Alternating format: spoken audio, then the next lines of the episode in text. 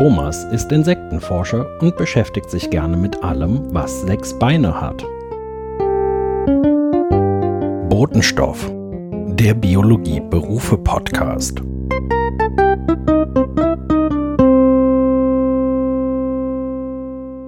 Hallo und herzlich willkommen zurück zum Botenstoff Podcast, Episode 7, veröffentlicht am 30.07.2022. Mein Name ist Peter Kohl und für diese neue Episode habe ich mit Thomas Hörn gesprochen.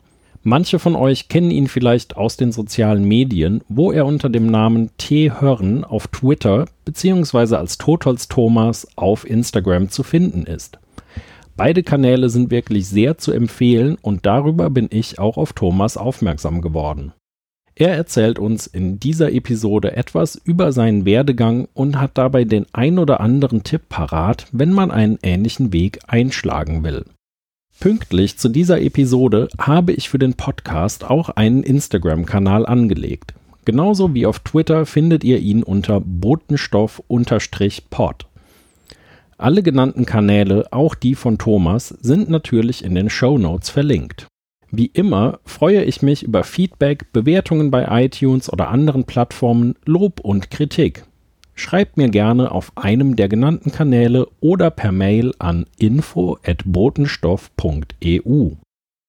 So viel als Vorwort, jetzt starten wir in die Episode. Viel Spaß beim Zuhören. Ja, ich sitze hier gerade in der entomologischen Sammlung des Entomologischen Vereins Krefeld und mir gegenüber sitzt Thomas. Hallo Thomas, vielen Dank, dass ich hier sein darf. Hallo, sehr gern. Ich freue mich auf jeden Fall über das Gespräch. Äh, ich habe am Anfang immer vorweg so drei relativ kurze Fragen. Äh, Frage 1 wäre, was ist dein Lieblingsorganismus?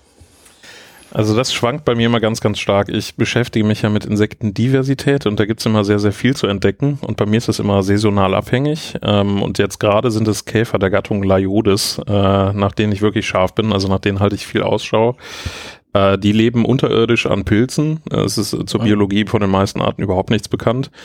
Und die schwärmen jetzt momentan auch in Sommermonaten so ein paar Arten in den Abendstunden. Man kann die dann mit dem Licht nachweisen. Deswegen die finde ich ziemlich faszinierend, weil der Aufwand so groß ist, bis man mal welche sieht. Und ja. dann weiß man einfach überhaupt nichts über deren Lebensweise. ja, sehr cool.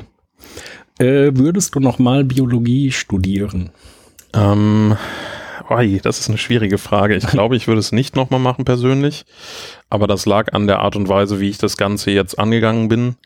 Ähm, und das war eigentlich für mich nicht so nicht so gut äh, quasi. Also zum einen, was den Stresslevel über ein paar Jahre jetzt hinweg angeht und äh, gleichzeitig war ich vorher schon so festgefahren in meinem Fachbereich, dass ich halt gar nicht mehr diese Rundumsicht eigentlich brauchte. Also es ist ja eigentlich das Faszinierende an so einem Biologiestudium, dass eben der Blick in so viele Richtungen erstmal geht und man wirklich eine große Übersicht bekommt und versteht letztlich den, den Ablauf von unterschiedlichen, ähm, ja, komplexen Zellabläufen oder so, versteht letztlich so, wie Körper funktionieren, versteht letztlich so ein bisschen organismische Vielfalt. Das sind ja alles Dinge, die da so ein bisschen aufgegriffen werden. Und ähm, wenn man aber sich so sehr wie ich spezialisiert hat auf einen Bereich, ist das eigentlich gar nicht notwendig, sich da nochmal überall durchzuwühlen. Okay. Und was würdest du heute machen, wenn du nicht Bio studiert hättest? Also entweder würde ich gar nicht studieren ähm, oder mir einen Studiengang Biodiversität raussuchen. Okay. Na gut. Aber wie kam es denn, dass du Bio studiert hast? Wann und wo ist die Entscheidung gefallen? Wo hast du studiert? Hm, bei mir sah es jetzt eigentlich so aus, dass ich äh, immer sehr fasziniert war von, ähm, von Insekten in irgendeiner Form. Also relativ früh als Kind auch schon von unterschiedlichen Organismen. Also so äh, biologische Vielfalt fand ich immer irgendwie enorm spannend und anziehend. Mir hat aber niemand vorgelebt, wie man das als Job machen kann, so richtig. Das war mhm. eigentlich die Schwierigkeit.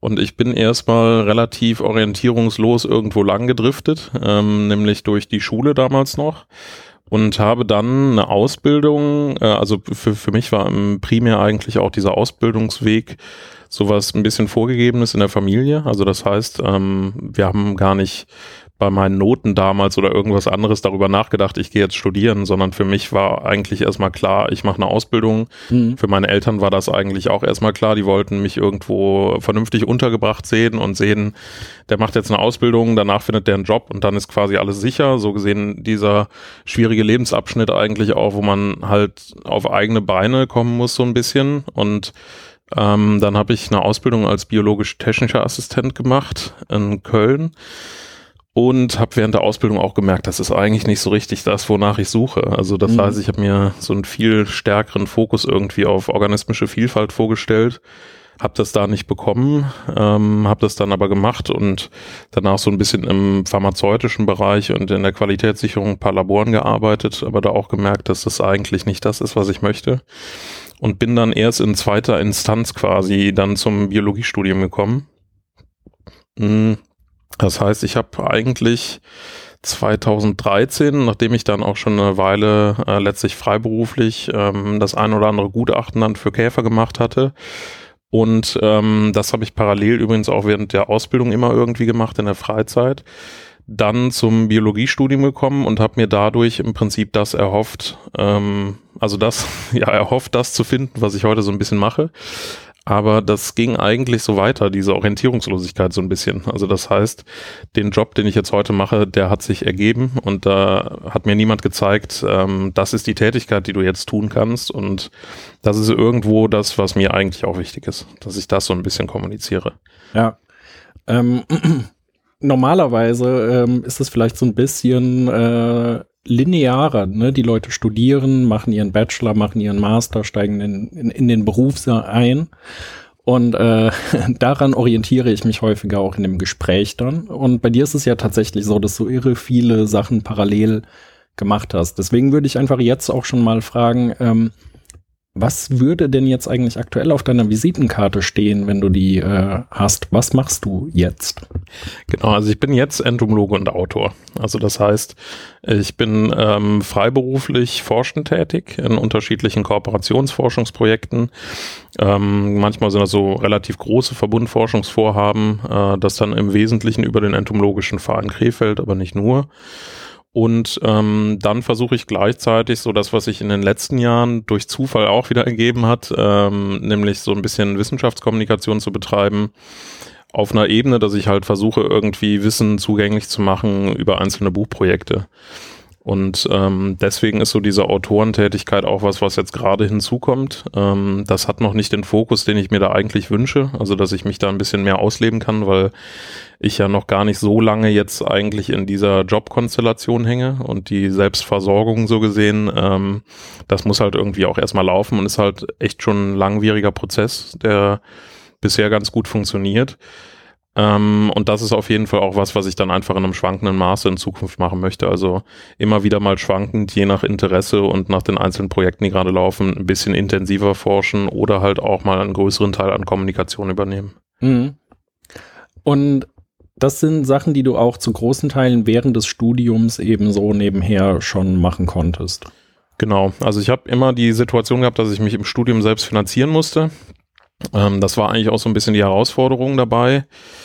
Äh, das hat mal gut, mal schlecht funktioniert. Also es ist natürlich an der einen oder anderen Stelle ein bisschen demotivierend, wenn es dann irgendwie ein bisschen viel äh, parallel ist. Und ja, dieses Bachelor-Master-System ist ja relativ stark verschult heute. Und das ist eigentlich auch das, was mir nie so gut gefallen hat am Studieren persönlich. Also, mhm. dass ich gar nicht den Freiraum hatte, sondern immer dieses vorgegebene ähm, Muster letztlich mit einzelnen Terminen, die wahrgenommen werden müssen von allen und äh, so ein bisschen nach dem Prinzip äh, friss oder stirb so gesehen und ja. äh, das war relativ schwierig dann manchmal unter ein Dach zu bringen. Also ich habe ähm, absolute Unterstützung auf Seiten der Universität gehabt, also da auch ähm, hervorragende Anknüpfungspunkte gefunden, die mich auch wirklich sehr gefreut haben, auch bis heute weil das irgendwo auch wieder so ein bisschen das war, was mir diese Perspektive an der Universität aufgezeigt hat und letztlich irgendwo auch so diese, ähm, ja, eigentlich mal diesen akademischen Kontext mal zu sehen, weil ich komme ja so gesehen aus den Amateurwissenschaften heraus. Also das mhm. heißt, bin ja quasi schon von irgendeiner so wissenschaftlichen Arbeitsweise dahin gekommen und habe sofort Anknüpfung gefunden, hatte dann so ähm, erstmal Anstellung als studentische Hilfskraft und später als wissenschaftliche Hilfskraft und das war immer so ein Teil, der so die Finanzierung abgedeckt hat. Und darüber hinaus gab es halt immer noch unterschiedliche Projekte letztlich, die ich gemacht habe. Ähm, auch noch kleine Nebenjobs irgendwie, in, äh, meistens auch wirklich wieder so in dem Forschungsbereich. Und ähm, genau, bin dann letztlich mit diesen Jobs so ein bisschen da durch. Und jetzt heute ist es aber ein sehr klar abgestecktes Feld mit klaren Tätigkeitsfeldern ja. bei mir, genau. Äh, dein Bachelor, war das auch an der Universität Duisburg-Essen oder wo hattest du den gemacht? Genau, den habe ich an der Uni Duisburg-Essen gemacht und ich glaube 2017 abgeschlossen. Müsste jetzt eigentlich so gewesen sein. Genau, und dann habe ich ähm, sofort nahtlos mit dem äh, Masterbiologie da auch begonnen. Und äh, das ist auch die äh, ganz amüsante Situation, weil ich das auch nach wie vor noch vor mir herschiebe. Also diesen, diesen Abschluss, ähm, den habe ich noch nicht und äh, hatte aber letztlich in den letzten Jahren halt einfach unglaublich viel um die Ohren, unglaublich viel Energie jetzt da reingesteckt, auch in die Selbstständigkeit, äh, ja. so dass das für mich jetzt gar nicht so prioritär war, das abzuschließen, ähm, sondern das ist jetzt auf jeden Fall was, was ich äh, noch machen muss, weil ich es auch benötige. Und die Promotion soll dann auf jeden Fall auch noch anstehen. Ah ja, okay. Und äh, im Bachelor waren da bestimmte Kurse, die dir noch besonders im Gedächtnis geblieben sind und die auch was gebracht haben jetzt für den Werdegang? Ähm, das ist, also ich muss sagen, dass mir tatsächlich eher die Negativaspekte ein bisschen im Gedächtnis geblieben sind. Ja. Ähm, die positiven Sachen, also es gab ein paar einzelne schöne Module, ähm, die aber gar nicht mal an diese Kurse geknüpft waren. Also das heißt, ähm, da, dadurch, dass das in den naturwissenschaftlichen Studiengängen, glaube ich, in den meisten Fällen ähm, relativ starkes, äh, relativ starke Wissensvermittlung und Reprodu Reproduktion von Wissen erstmal ist, so gesehen, also wirklich auswendig lernen im klassischen Sinne und damit das Grundstudium ja eigentlich komplett gefüllt ist so ein bisschen. Also natürlich es die ein oder anderen praktischen Module gibt, wo man Praktika hat und da steckt man aber so in diesem Strudel drin und diesem Leistungsdruck am Anfang, dass man da irgendwie auch erstmal hinterherkommt und das alles irgendwie hinbekommt. Ja. Gleichzeitig diese Orientierungslosigkeit, die ich auch mit äh, den paar Jahren äh, mehr Lebenserfahrung so gesehen dann ja auch immer noch hatte. Also das heißt, ich bin eigentlich genauso orientierungslos da am Anfang lang gedümpelt äh, durchs Studium und habe versucht, irgendwie das alles zu verstehen und hinzubekommen, irgendwie von der Selbstorganisation.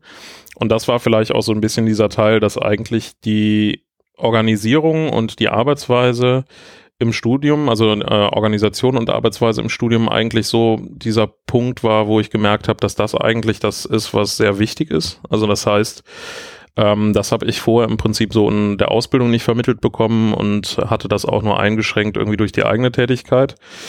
Und ähm, das, was ich aber gemerkt habe, ist eigentlich ganz klar, dass alles äh, steht und fällt mit den ähm, Dozentinnen. Also das heißt, ja. es kommt wieder auf die absolute Begeisterung für diesen einzelnen Fachbereich von den Personen äh, an. Und ich habe gemerkt, was gute Lehre ist und was schlechte Lehre ist. Das kannte ich vorher noch nicht. Also das heißt, ich kannte das natürlich so ein bisschen aus dem Schulkontext, aber nicht in der Erwachsenenbildung. Und ja. das war eigentlich auch was, was ich aufgefasst habe und was ich total wichtig fand. Also ja, und da muss man auch sagen, das geht ja enorm weit auseinander. Äh, von ähm, in dem Fall sind es leider häufig ältere Professoren, die da vielleicht sehr starr an ihrem Skript festhalten und Dinge vorlesen, bis hin zu anderen Leuten, die einen da sehr engagiert mitreißen, mit überlegen lassen. Also universitäre Lehre fällt, finde ich, sehr, sehr unterschiedlich aus. ja, immer. absolut. Ja. ja. Und also man merkt es aber auch wirklich, also letztlich natürlich so am am eigenen Verhalten, aber auch am Austausch mit den anderen Studierenden. Ne? Also Personen, die einpacken persönlich, egal ob das das Thema ist oder nicht, das ist auch das äh, Faszinierende eigentlich. Also das ist auch etwas, was ich im Studium eigentlich gemerkt habe.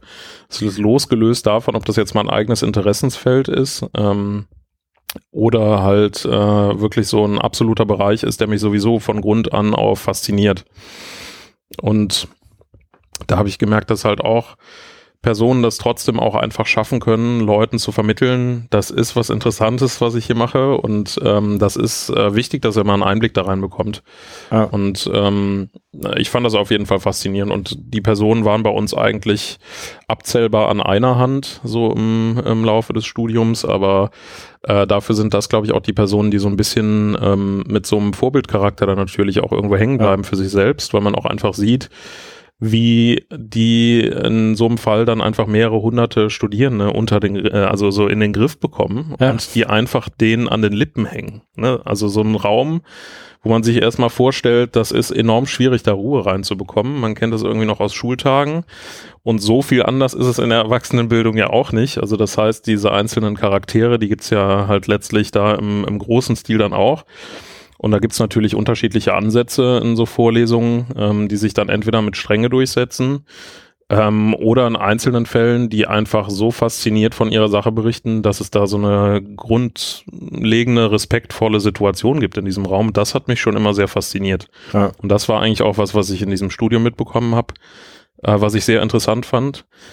Ähm, ich muss aber sagen, dass für mich viel wichtiger persönlich eigentlich der direkte Kontakt zu einer Arbeitsgruppe war. Also mhm. das heißt wirklich da als studentische Hilfskraft mitzuhelfen, ähm, zu sehen, was sind das für Leute, die da eigentlich schon fertig sind, die jetzt irgendwie als Postdocs in einzelnen Anstellungen beispielsweise drin sind.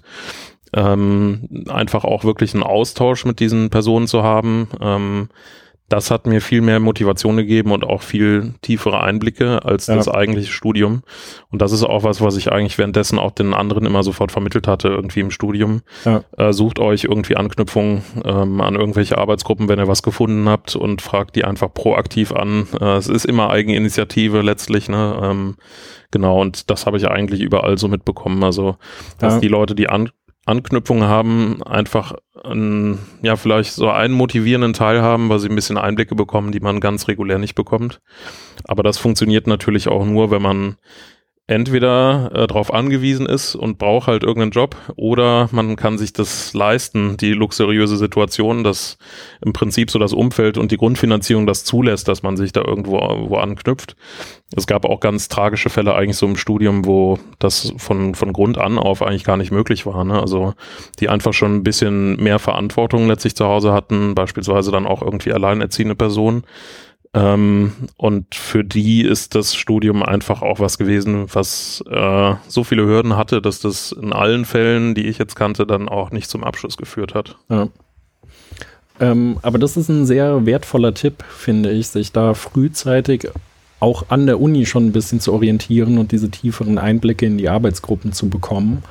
Was glaube ich dann auch dazu führt, äh, dass man eine bessere Vorstellung hat, will ich in diesem System eigentlich länger drin bleiben und arbeite ich darauf hin, eine Universitätskarriere zu machen? Oder man merkt damit vielleicht frühzeitig, ja, die Unikarriere ist es nicht und ich sollte lieber nach anderen Möglichkeiten gucken, die mir dann offen stehen. Absolut. Also ich glaube, das ist ein Aspekt, den man auch anders gar nicht als Einblick bekommen würde. Also ja ähm, weil letztlich, wir haben ja so dieses Grundproblem so ein bisschen, berufliche Perspektiven werden ja eigentlich in keinem Studiengang so wirklich aufgezeigt. Also wir haben ja. die Schwierigkeit, was, was mache ich im akademischen System nach dem Bachelor, was mache ich nach dem Master in diesen naturwissenschaftlichen Bereichen.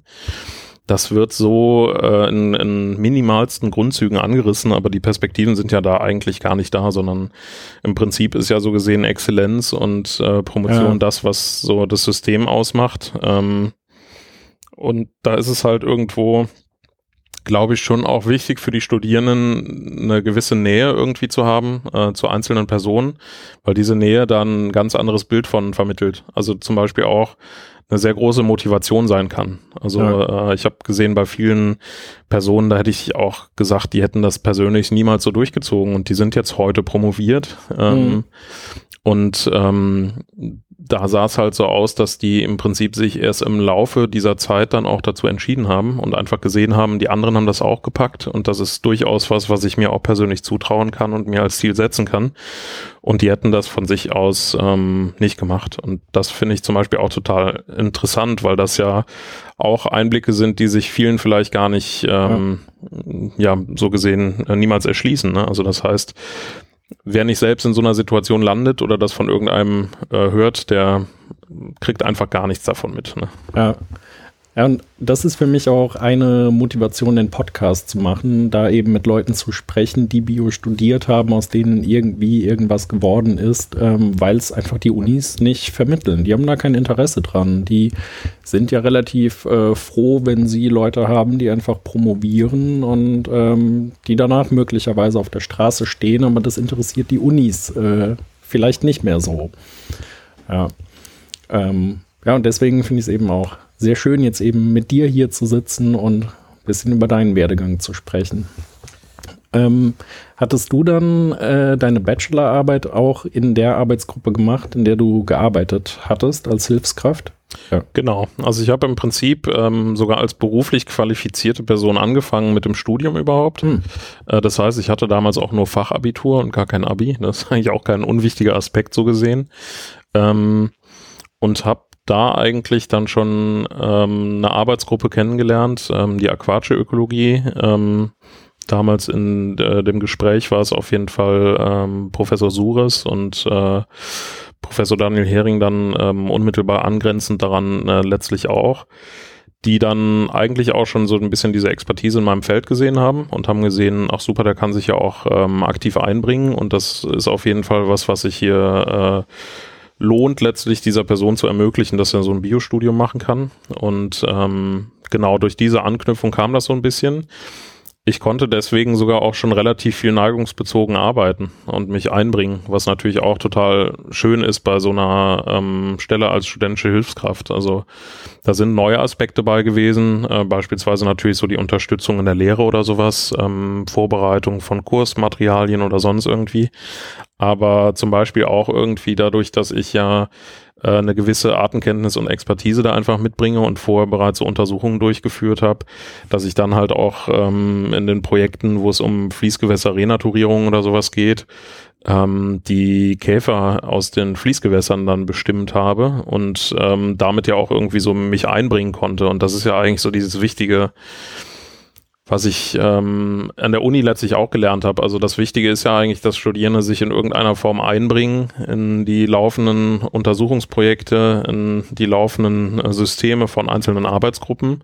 Und das konnte ich eigentlich ideal machen. Also ich habe enorm große Schwierigkeiten aus ganz unterschiedlicher Sicht mit so Prüfungssituationen. Also ich habe jetzt keine Prüfungsangst oder so, aber ich ähm, schaffe es nicht, mich vernünftig auf Prüfungssituationen vorzubereiten. Das ja. ist äh, eine absolute Vollkatastrophe. Da habe ich schon immer Schwierigkeiten mit gehabt. Und dann war das natürlich auch einfach schön, wenn ich hier und da im Studium, äh, vor allem später im fortgeschrittenen Studium, so ein bisschen eigentlich das eigene äh, Feld nutzen konnte. Und in der ähm, Bachelorarbeit habe ich dann auch ähm, aquatische und ähm, ja nochmal so uferbewohnende, genau aus dem äh, Übergangsbereich zwischen Aquatik und Terrestrik so gesehen, Käfer untersucht an einem äh, Mittelgebirgsbach und habe da mal was Neues ausprobiert, irgendwie was so eine Methode angeht. Und das konnte ich natürlich dann auch mal äh, für die Qualifikation nutzen, was natürlich auch praktisch ja. war äh, Fließgewässer, Renaturierung und Duisburg. Da habe ich jetzt äh, natürlich sofort an die Emscher gedacht. Mhm. Äh, hast du daran auch gearbeitet?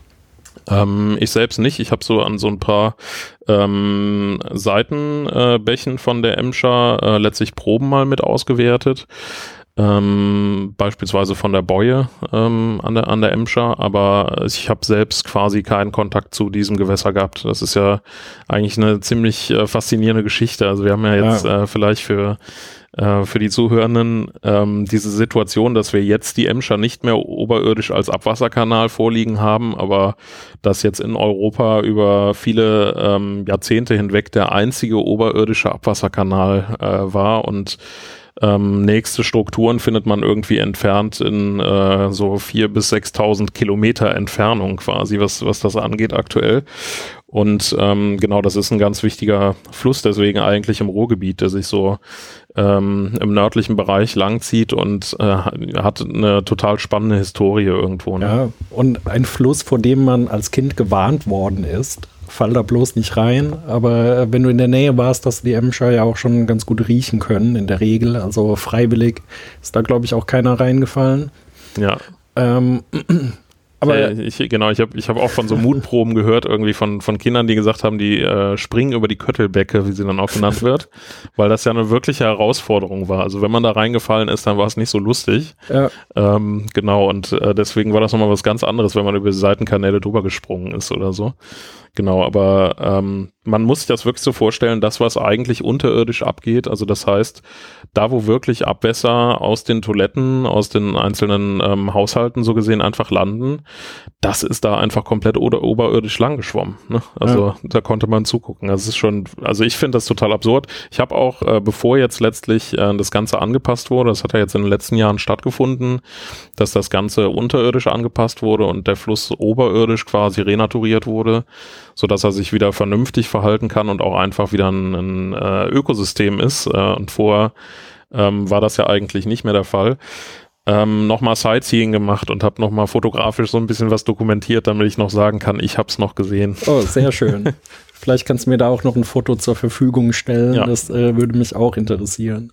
Ja, ich äh, hatte kürzlich mit einem sehr guten Freund eine Fahrradtour entlang der Emscher gemacht. Ähm, war für mich jetzt auch neu die renaturierte Emscher und da habe ich gedacht, ach ja, also das kann man sich jetzt schon angucken. Und es waren Fische zu sehen, äh, es gab Leben drumherum und da habe ich gedacht, okay, ähm, man hat ja irgendwie aktuell das Gefühl, die Welt fliegt immer und überall auseinander und alles wird nur immer schlimmer. Und vielleicht ist die Emscher wenigstens so ein kleines Beispiel. Da hat sich was getan.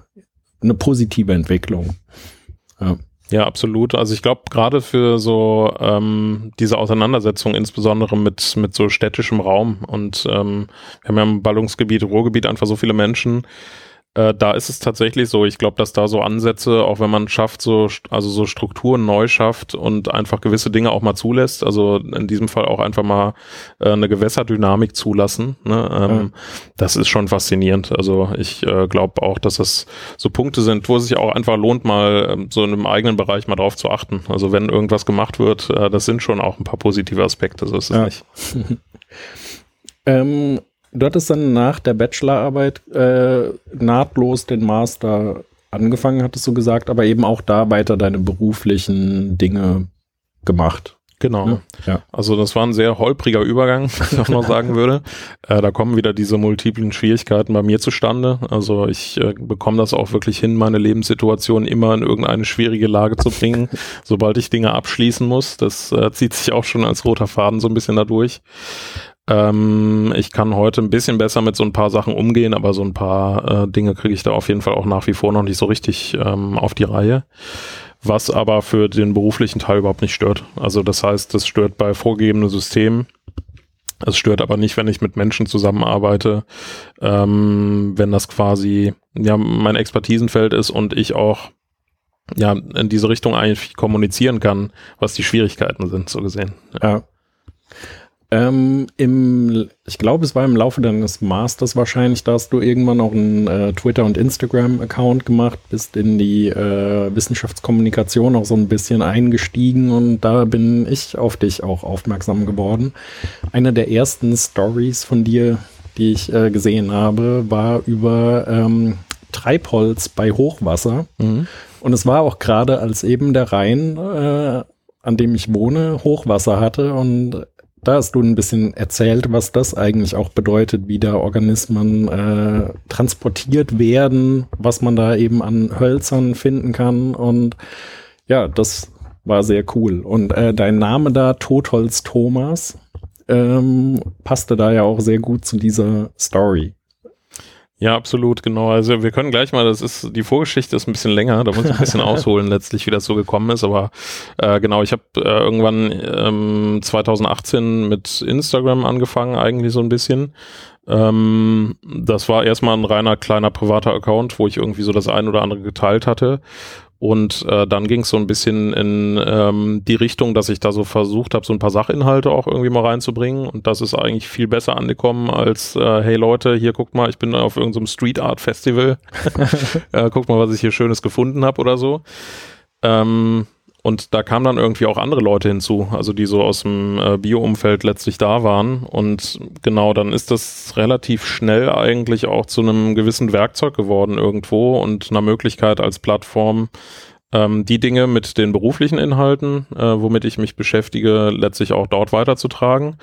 Und das wächst seitdem halt kontinuierlich. Ähm, und dafür, dass das halt so ein spezielles, ja, so ein spezieller Bereich ist, also ich habe da im Prinzip ähm, Inhalte letztlich aus der ähm, Biodiversitätsforschung heraus, Ähm, Versuche selbst so ein bisschen meine Faszination für biologische Vielfalt dann nach außen zu tragen, das natürlich im Wesentlichen mit Insekten. Und gleichzeitig so ein bisschen zu sensibilisieren für die Probleme, die eigentlich menschgemacht da sind. Und ähm, diese Mischung und eigentlich auch Transparenz, also wir unterhalten uns ja hier auch so ein bisschen über meinen Werdegang und sowas. Das sind Dinge, ähm, da habe ich eigentlich heute ganz gut gelernt, irgendwie so auch sehr transparent damit umzugehen, weil sich da zum Beispiel auch sehr viel Interesse dran gezeigt hat. Also ähm, insbesondere äh, bei jüngeren Menschen, die halt wirklich eben genau diese gleichen Schwierigkeiten haben, genau den gleichen Struggle haben, ne? Also genau mhm. einfach an diesen Punkten sind, was mache ich denn jetzt überhaupt? Ne? Also wie, wie bringe ich mich denn jetzt in so eine Gesellschaft ein? Wo finde ich jetzt irgendwie ein Tätigkeitsfeld, was mir zusagt? Ähm, kann ich irgendwas studieren, äh, dass ich mich mit äh, den Aspekten in der Biologie beschäftigen kann, die mich interessieren oder so? Das sind so Fragen, die da im Prinzip aufkamen. Und dadurch, dass ich, glaube ich, da auch zeigen konnte, dass es auch irgendwie funktioniert, wenn man ähm, eher durch so äh, Lebensabschnitte stolpert, anstatt da irgendwie straight äh, durchzugehen.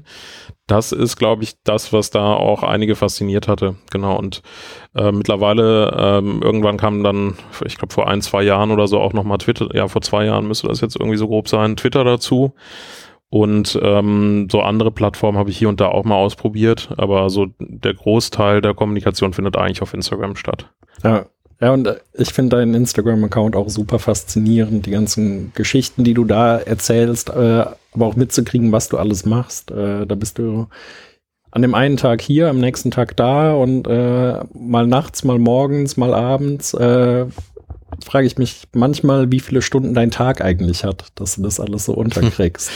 ja, also, also von der reinen Arbeitszeit her haben die Tage manchmal mit Sicherheit viel zu viel Stunden leider. Also das ist, äh, ist schon mal so die, die Schattenseite jetzt gerade auch, aber das liegt auch daran, dass ich ja gerade in sehr umfassenden Forschungsprojekten drin bin und das mit viel zu viel Perfektion und viel zu viel Idealismus mache.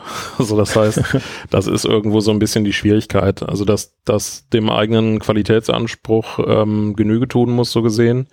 Und dass es gleichzeitig auch einfach sehr viele Arbeitsprozesse gibt, ähm, die da drin sind. Und dann gibt's ja quasi auch nirgendwo die Möglichkeit, ähm, die wirkliche Wissenschaftskommunikation ähm, vor allem nicht, wenn ich keine institutionelle Bindung habe, nach außen ja. zu tragen über diese Projekte.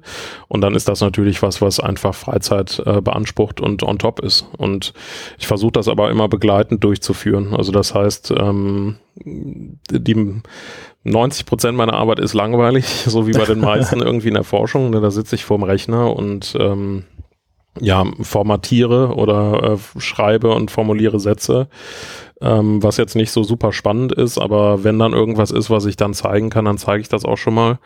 Und ähm, genau, das hat sich eigentlich dazu irgendwie auch so erst entwickelt. Also ich habe da ursprünglich auch mal irgendwie so einen kurzen Antrieb gehabt, irgendwelche Konzepte da reinzubringen oder so. Und das hat sich auch relativ schnell erübrigt. Also dann bin ich irgendwann von den Konzepten auch dahin, dass ich gesagt habe, begleite das doch einfach so, wie dir das äh, passt ja. und wie das dann quasi äh, möglichst stressfrei ist. Und ähm, das ist aber auch das Lustige, also stressfrei bei diesem äh, Moment, da sieht man das eigentlich schon immer dann, wenn es besonders viele Inhalte äh, gibt, dann ist das natürlich eine Situation, wo es mir gerade gar nicht gut geht.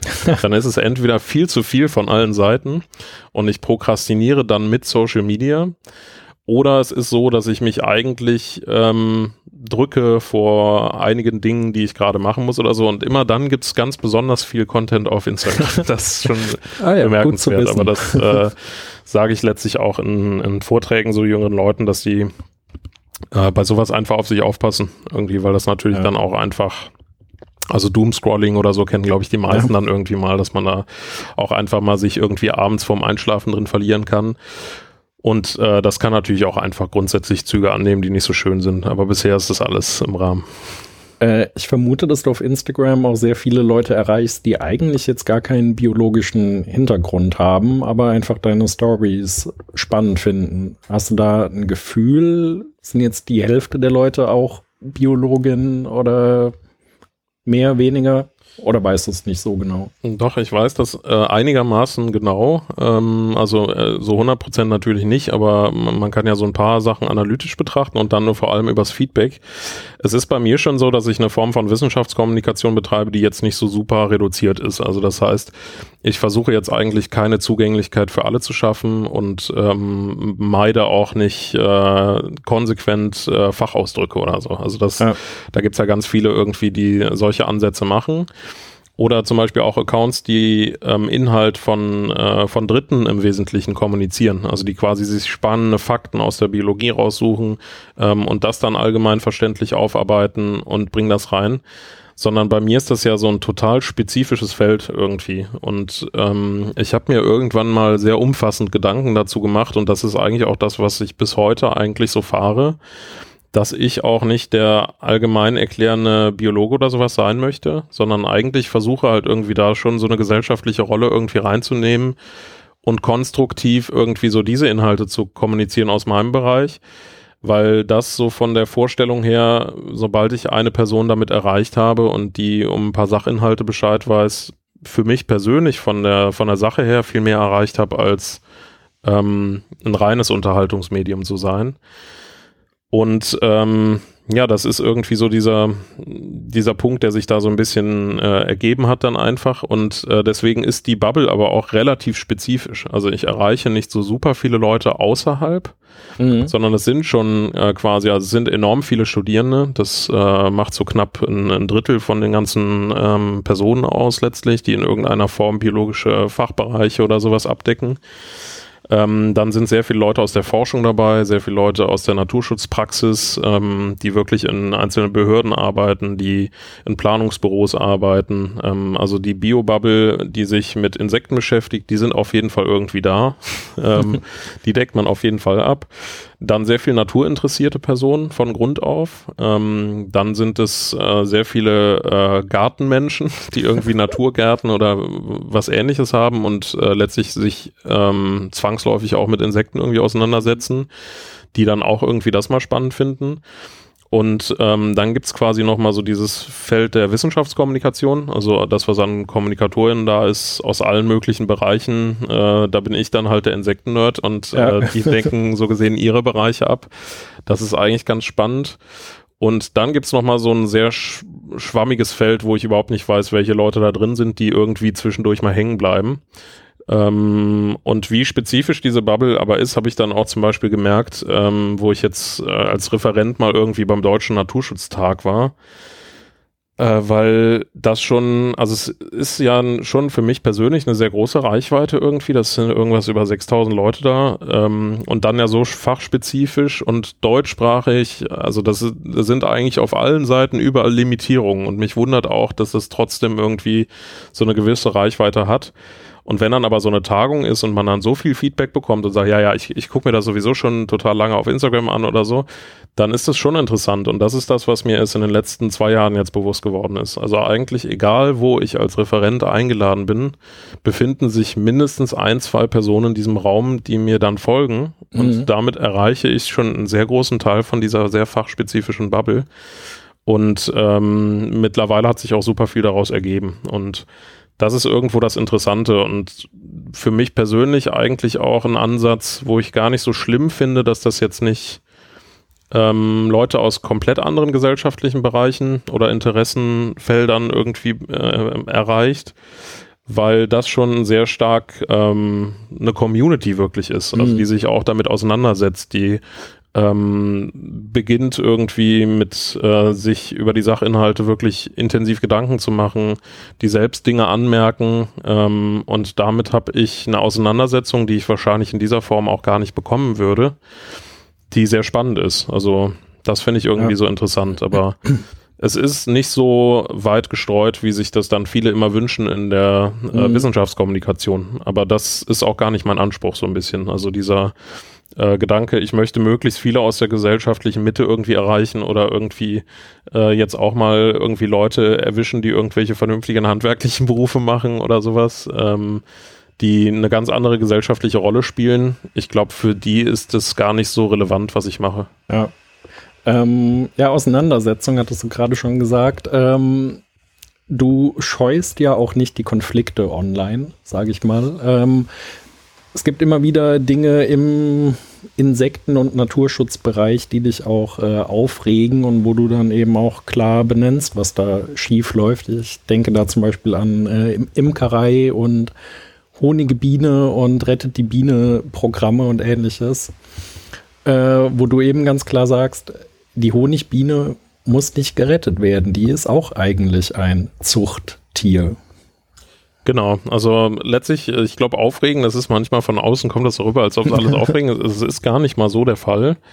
Ähm, sondern das, was ich ganz geradlinig mache, äh, das ist tatsächlich auch was, was ich erst lernen musste, ist Problemfelder anzusprechen und äh, überall da, wo Sachlagen nicht korrekt kommuniziert sind, das versuchen einfach einzuordnen und mal darzustellen irgendwie und wir haben so dieses ganz große Problem, dass so unsere Forschung 2017 ja eigentlich mh, mit dieser Aufdeckung letztlich vom äh, Insektenschwund, also wo wir ähm, 75 Prozent Rückgang von der Insektenbiomasse in etwa in 27 Jahren in deutschen Naturschutzgebieten festgestellt hatten. Die hat ja gesellschaftspolitisch so ein bisschen zu dieser Debatte zum Insektenschwund und Insektensterben geführt. Und daraus ist ja politisch sogar total viel entstanden. Also dass eine Studie, ähm, die wir da herausgebracht haben, sehr viel losgetreten hatte und auch für gesellschaftliche Wahrnehmung von diesem Bereich so ein bisschen gesorgt hat. Und plötzlich kümmern sich alle um Insektensterben irgendwie. Und ähm, da fing es eigentlich auch so ein bisschen an mit dieser Kommunikation von den Sachlagen, weil ich da eigentlich gesehen habe, dass medial dann viele Sachen so ein bisschen dargestellt sind, wie das eigentlich nicht so ganz funktioniert in meinen Augen, weil das nicht korrekt dargestellt ist. Und ähm, daraus ergeben hat sich auch tatsächlich ein völlig falsches Verständnis von äh, Biodiversitätsverlust. Und zwar ist es reduziert häufig auf das Bienensterben irgendwie so als Begriff.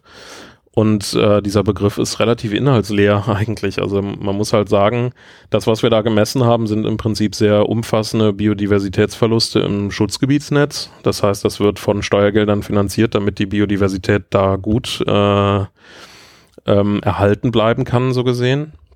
Und das ist ja die Herausforderung, die wir eigentlich überall so ein bisschen haben. Also menschliche Einflüsse sind ja so umfassend und so groß, dass sich sehr viel tut überall und wir sehr, sehr viel negativ beeinflussen.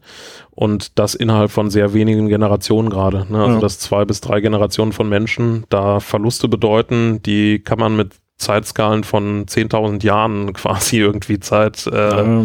zeitgleich darstellen. Und dann gibt es in der Öffentlichkeit diese Reduktion von diesen Themen, weil man versucht, das Ganze zugänglich zu machen mit Sympathietieren wie Bienen. Und äh, dann hat man eine Vermischung quasi, dass natürlich irgendwie die meisten Menschen nicht Bescheid wissen, wie viele Bienenarten wir haben bei uns. Ne? Also das heißt, wir haben so knapp äh, 560 Arten an Bienen bei uns leben. Ähm, und das sind in der Regel Wildbienen, die äh, frei leben und nicht in irgendeiner Form menschlich genutzt werden können. Und dann Honigbienen, die halt äh, im Prinzip bei uns ausgestorben sind als äh, westliche Honigbiene. Also die ursprüngliche Unterart, die hier mal äh, heimisch war, die wurde im Prinzip ähm, so in dem Übergang vom 19. aufs 20. Jahrhundert ähm, in Deutschland so gesehen ähm, ausgerottet in diesen Bereichen. Also da gibt es sehr, sehr gut dokumentierte Sachlagen. Und das, was wir heute haben, ist im Prinzip ähm, ja eine ne Zuchtform von Honigbienen die halt überall da sind. Und das ist eine Tierwirtschaft und das verstehen die meisten Menschen nicht. Ne? Also das heißt, da wird dann im Prinzip dieses Tier gesehen, Insektensterben, wunderbar, dann brauchen wir jetzt hier ein paar mehr Insekten, jetzt holen wir uns dann ja. äh, irgendwie eine Imker, eine Person, eine hauseigene und damit haben wir es dann geschafft.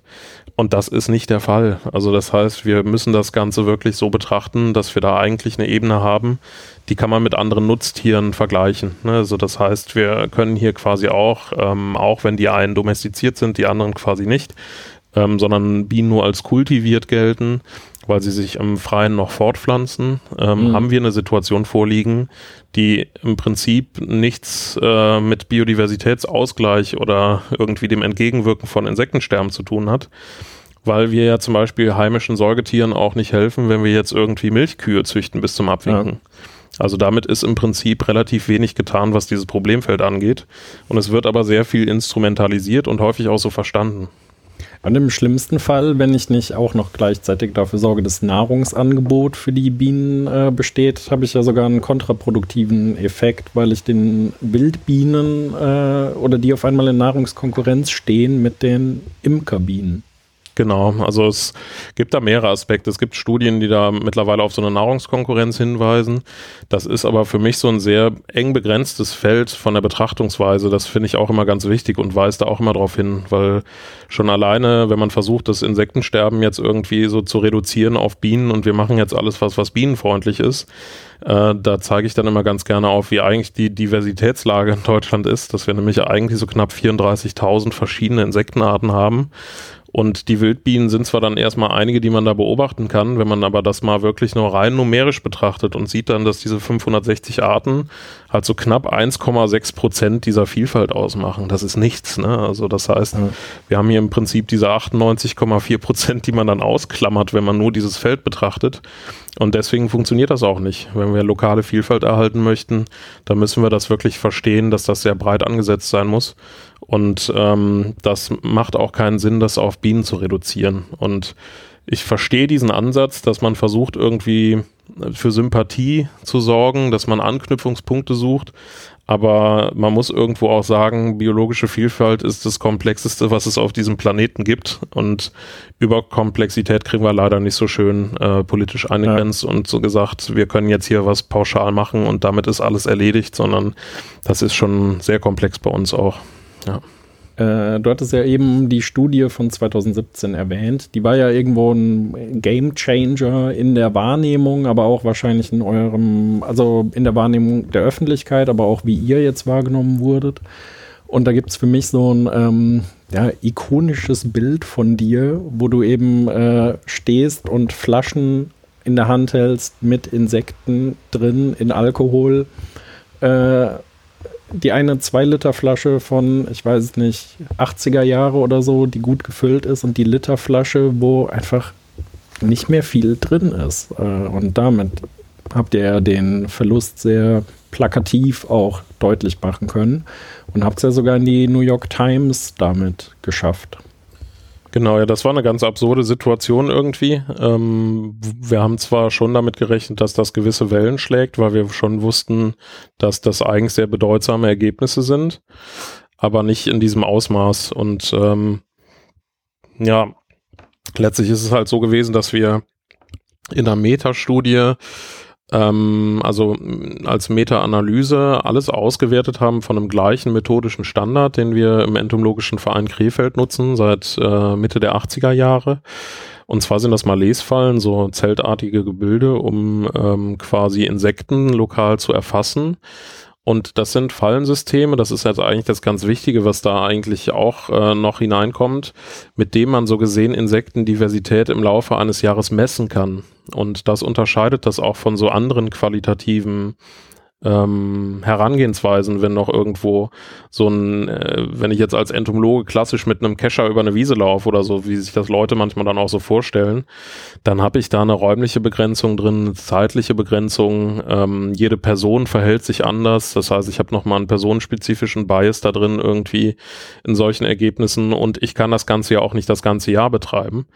Und das war eigentlich ursprünglich dieser Ansatz. Wenn man eine Untersuchung macht, dann äh, fängt man die Insekten mit, ähm, mit diesen Malesfallen im Laufe einer Vegetationsperiode ein und konserviert die für die Forschung einmal in Ethanol, um wirklich diese Momentaufnahme festzuhalten in der kompletten äh, Vielfalt. Also das heißt wirklich das komplette Facettenreichtum, weil wir ein ganz großes Problem haben, dass wir im Naturschutz und in der Forschung dazu nur sehr kleine Teilbereiche, also ich hatte ja das eben mit den, mit den Bienen schon mal angemerkt, betrachtet. Und das hat sich da auch so zugespitzt. Das heißt, wir haben ein Missverhältnis vorliegen, dass wir sehr, sehr viel wissen über ganz wenige ähm, Insektenarten aus einzelnen Gruppen, was dann beispielsweise äh, Heuschrecken, Tagfalter, Libellen, äh, Wildbienen in einigen Fällen oder Laufkäfer oder vielleicht nochmal Nachtfalter sind. Und danach hört es halt wirklich schon auf. Äh, und vor allem bei diesen zuerst genannten Gruppen wissen wir wirklich enorm viel. Und dann gibt es ein enorm großes Missverhältnis, dass wir über diese anderen eigentlichen Diversitätstreiber überhaupt nichts wissen. Und deswegen gibt es eigentlich diese Methode in der Forschung, dass man dann halt sagt, man dokumentiert das und archiviert diese Proben dauerhaft, was uns als Einrichtung jetzt hier im Entomologischen Verein auch unterscheidet von, von anderen ähm, Einrichtungen. Es ist häufig so bei Universitäten, dass es beispielsweise für solche Proben Vernichtungszeiträume gibt und da werden quasi die Organismen dann in die Tonne getreten, so gesehen, und werden halt weggeworfen obwohl sie ursprünglich mal für Forschungszwecke gefangen wurden und teilweise dann auch ausgewertet wurden. Ne? Das mhm. ist, ist so im Prinzip diese Betrachtung. Oder dann gibt's ganz nett die Bezeichnung als Beifang. Das heißt, man führt dann so eine Untersuchung durch und sagt, ich möchte jetzt in diesem Fall die Wildbienen bearbeiten und alles andere, was hier noch mit drin gelandet ist, ist Beifang. So und damit ähm, macht man halt auch nicht das, was wir eigentlich brauchen für einen wissenschaftlichen Ansatz. Wir brauchen eigentlich in äh, möglichst ja, möglichst breite Sicht und vor allem auch regelmäßig mal kleine Einblicke in die Felder, wo wir nahezu gar nichts zu haben. Ne? Also das heißt, Kenntnisdefizite muss man natürlich ausgleichen. Also das sind so die, der Ansatz hinter diesen Fallen.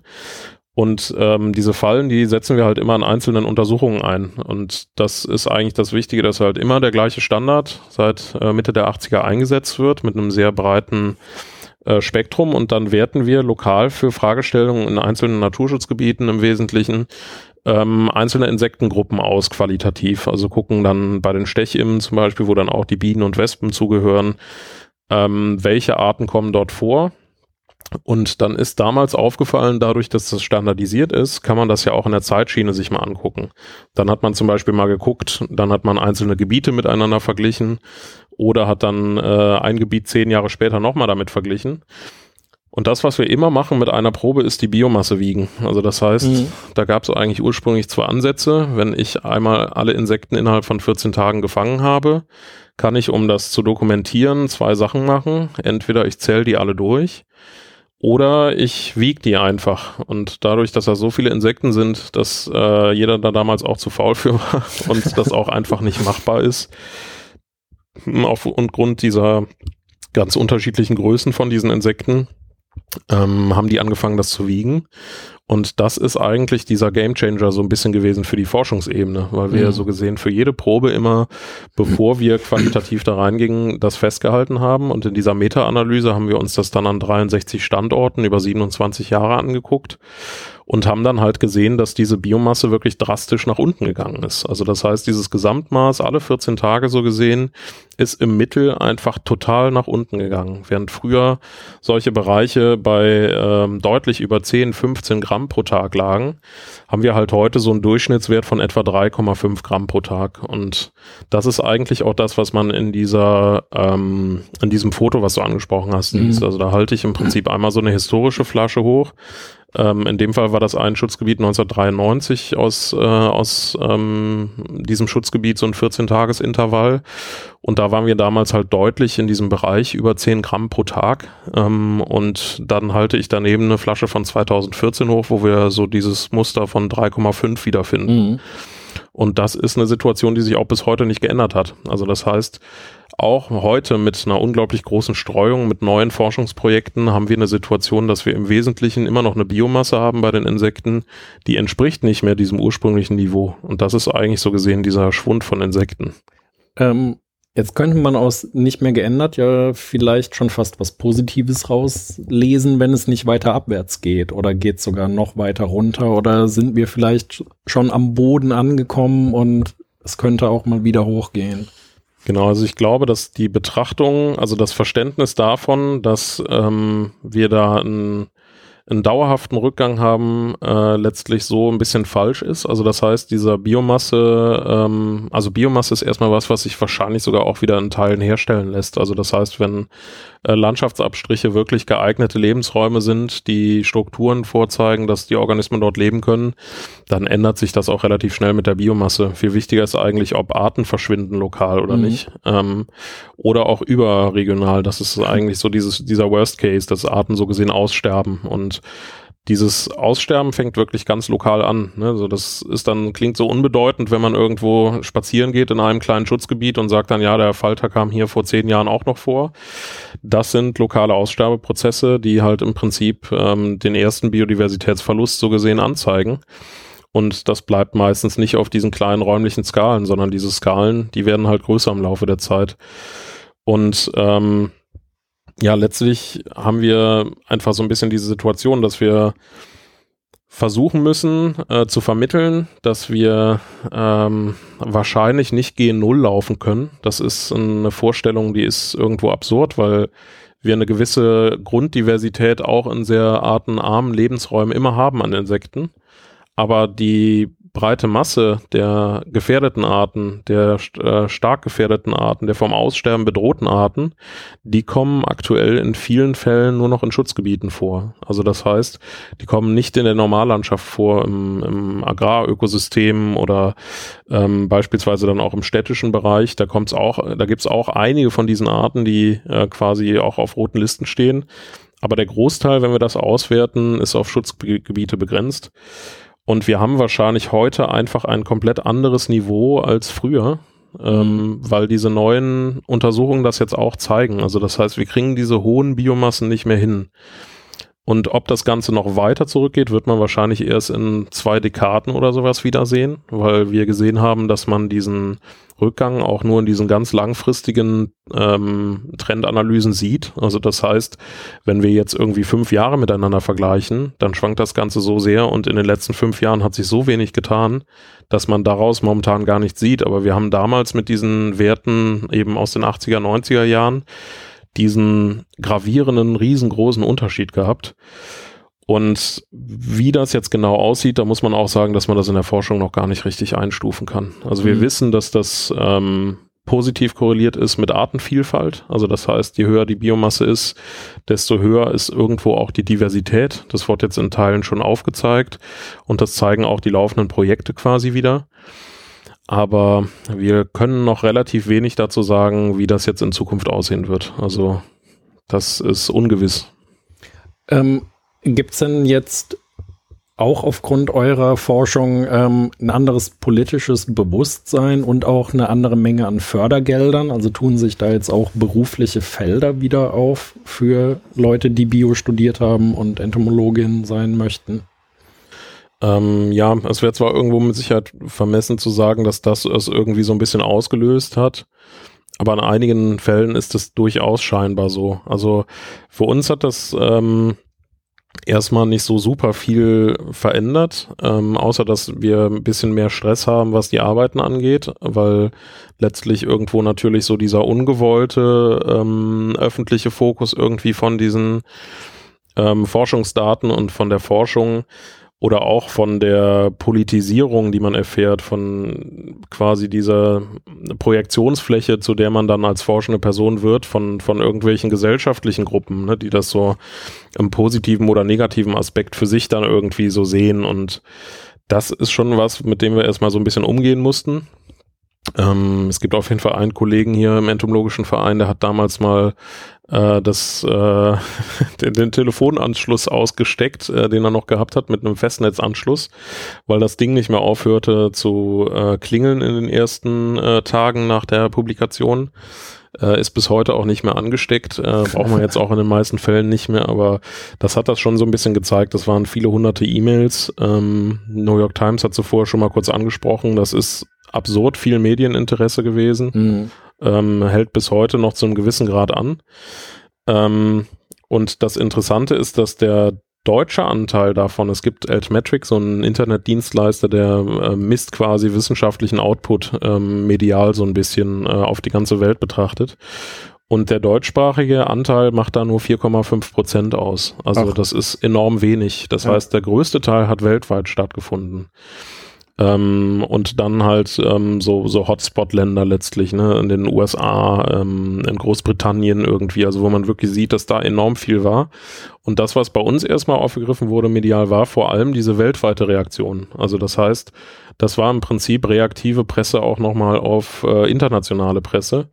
Und das hat sich irgendwie so ein bisschen hochgeschaukelt. Und dadurch, dass das sofort in die Politik Einzug gefunden hat, hat sich eigentlich erstmal von der gesellschaftlichen Wahrnehmung sehr viel getan in unseren Augen. Also das heißt, wir haben diese öffentliche Debatte ums Insektensterben gehabt. Ähm, Insektensterben ist wahrscheinlich seitdem allen Personen in irgendeiner Form Begriff, ob sie wollen oder nicht. Also das heißt, Das ist ähm, natürlich ein medial geprägter Begriff, der jetzt in meinen Augen auch nicht allzu günstig gewählt ist, hm. ähm, weil Biodiversitätsverluste immer ein bisschen komplizierter sind und das auch immer ein bisschen Grundwissen benötigt, um das einzustufen.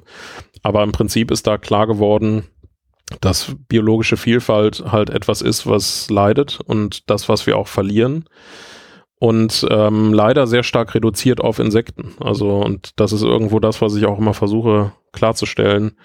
Ähm, wenn wir nun Verlust bei Insektendiversität irgendwo messen, dann ist das die Spitze des Eisberges so gesehen. Ne? Wir betrachten mhm. nur eine Gruppe und die sind so vielfältig mit anderen Organismen verknüpft, ähm, dass wir eigentlich ein ganz äh, breites Spektrum haben an Biodiversitätsverlusten. Und mittlerweile ist es auch für viele andere Bereiche sehr gut dokumentiert. Also das heißt, wir wissen, dass Pflanzendiversität ähm, im Prinzip insbesondere im Agraröko, äh, in Agrarlandschaften sehr, sehr stark zurückgehen. Ähm, wir wissen das Ganze bei den Vögeln letztlich auch noch. Ähm, da gibt es letztlich auch sehr gut dokumentierte Daten. Dann gibt es Amphibiendaten. Also im Prinzip gibt es sehr, sehr viel. Wir wissen es aus allen Bereichen eigentlich, wenn man es so grob zusammenfasst, nur da dann meistens reduziert auf einzelne Arten.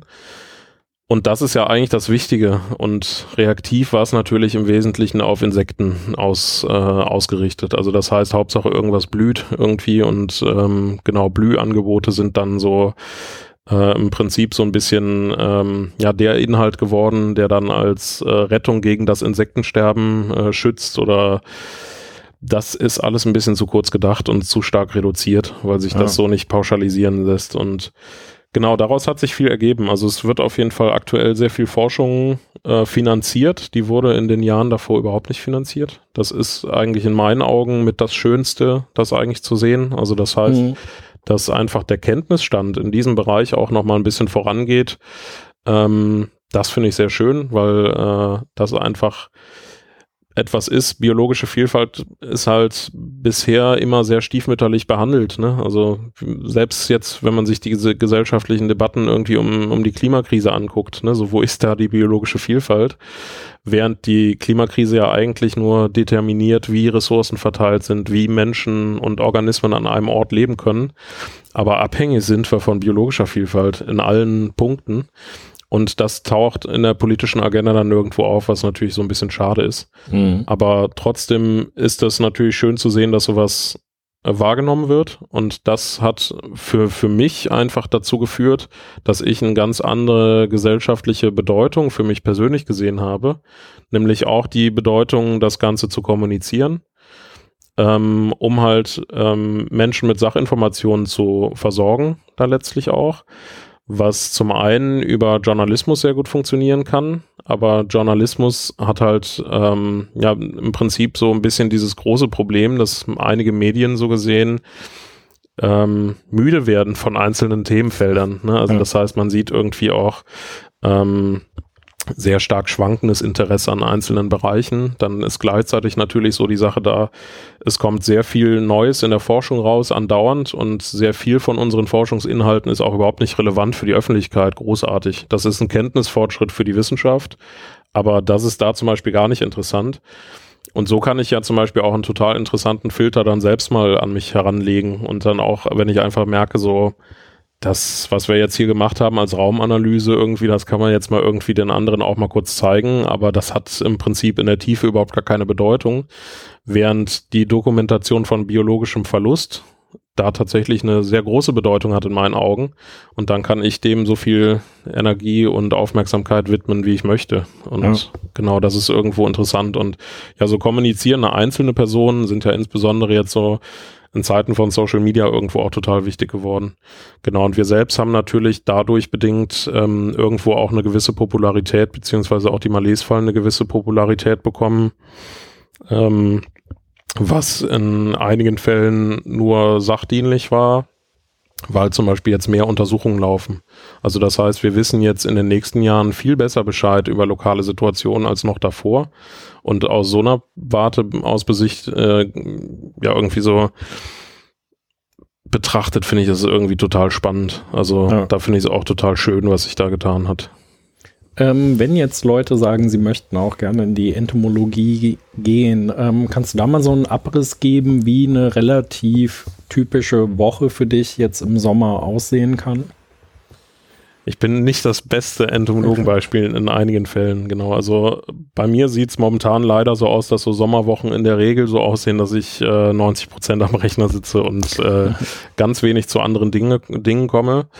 Ähm, grundsätzlich ist es aber so, dass, dass auch diesen großen Forschungsprojekten jetzt gerade natürlich irgendwie so ein bisschen mh, mm, zu schulden ist. Also das heißt, das ist einfach sehr viel Energie, die ich da reinstecke. Und ich hatte diese idealistische Arbeit da schon mal angemerkt ich krieg das nicht hin, mich da irgendwo zu begrenzen. Also das heißt, ich sitze da auch äh, so viele Stunden zusätzlich dran, äh, die gar nicht vergütet sein können irgendwie, aber finde gerade wichtig, wenn man noch so große Fragestellungen aufklärt, dass man das wirklich mit so viel Energie macht, dass die äh, Datenqualität halt auch einfach ähm, so gut wie möglich ist, weil wir auch noch so ein bisschen diese gesellschaftliche Verantwortung jetzt gerade haben. Ne? Also das heißt, ähm, deswegen gibt's dann keinen Feierabend um 16 Uhr irgendwie und ähm, dann gibt's dann auch irgendwie keinen freien Tag, irgendwie manchmal am Wochenende, weil das gerade viel Energie braucht und wir auch sehen, dass das von der idealistischen Arbeit lebt, die wir irgendwie auch als Verein jetzt irgendwie da reinbringen können.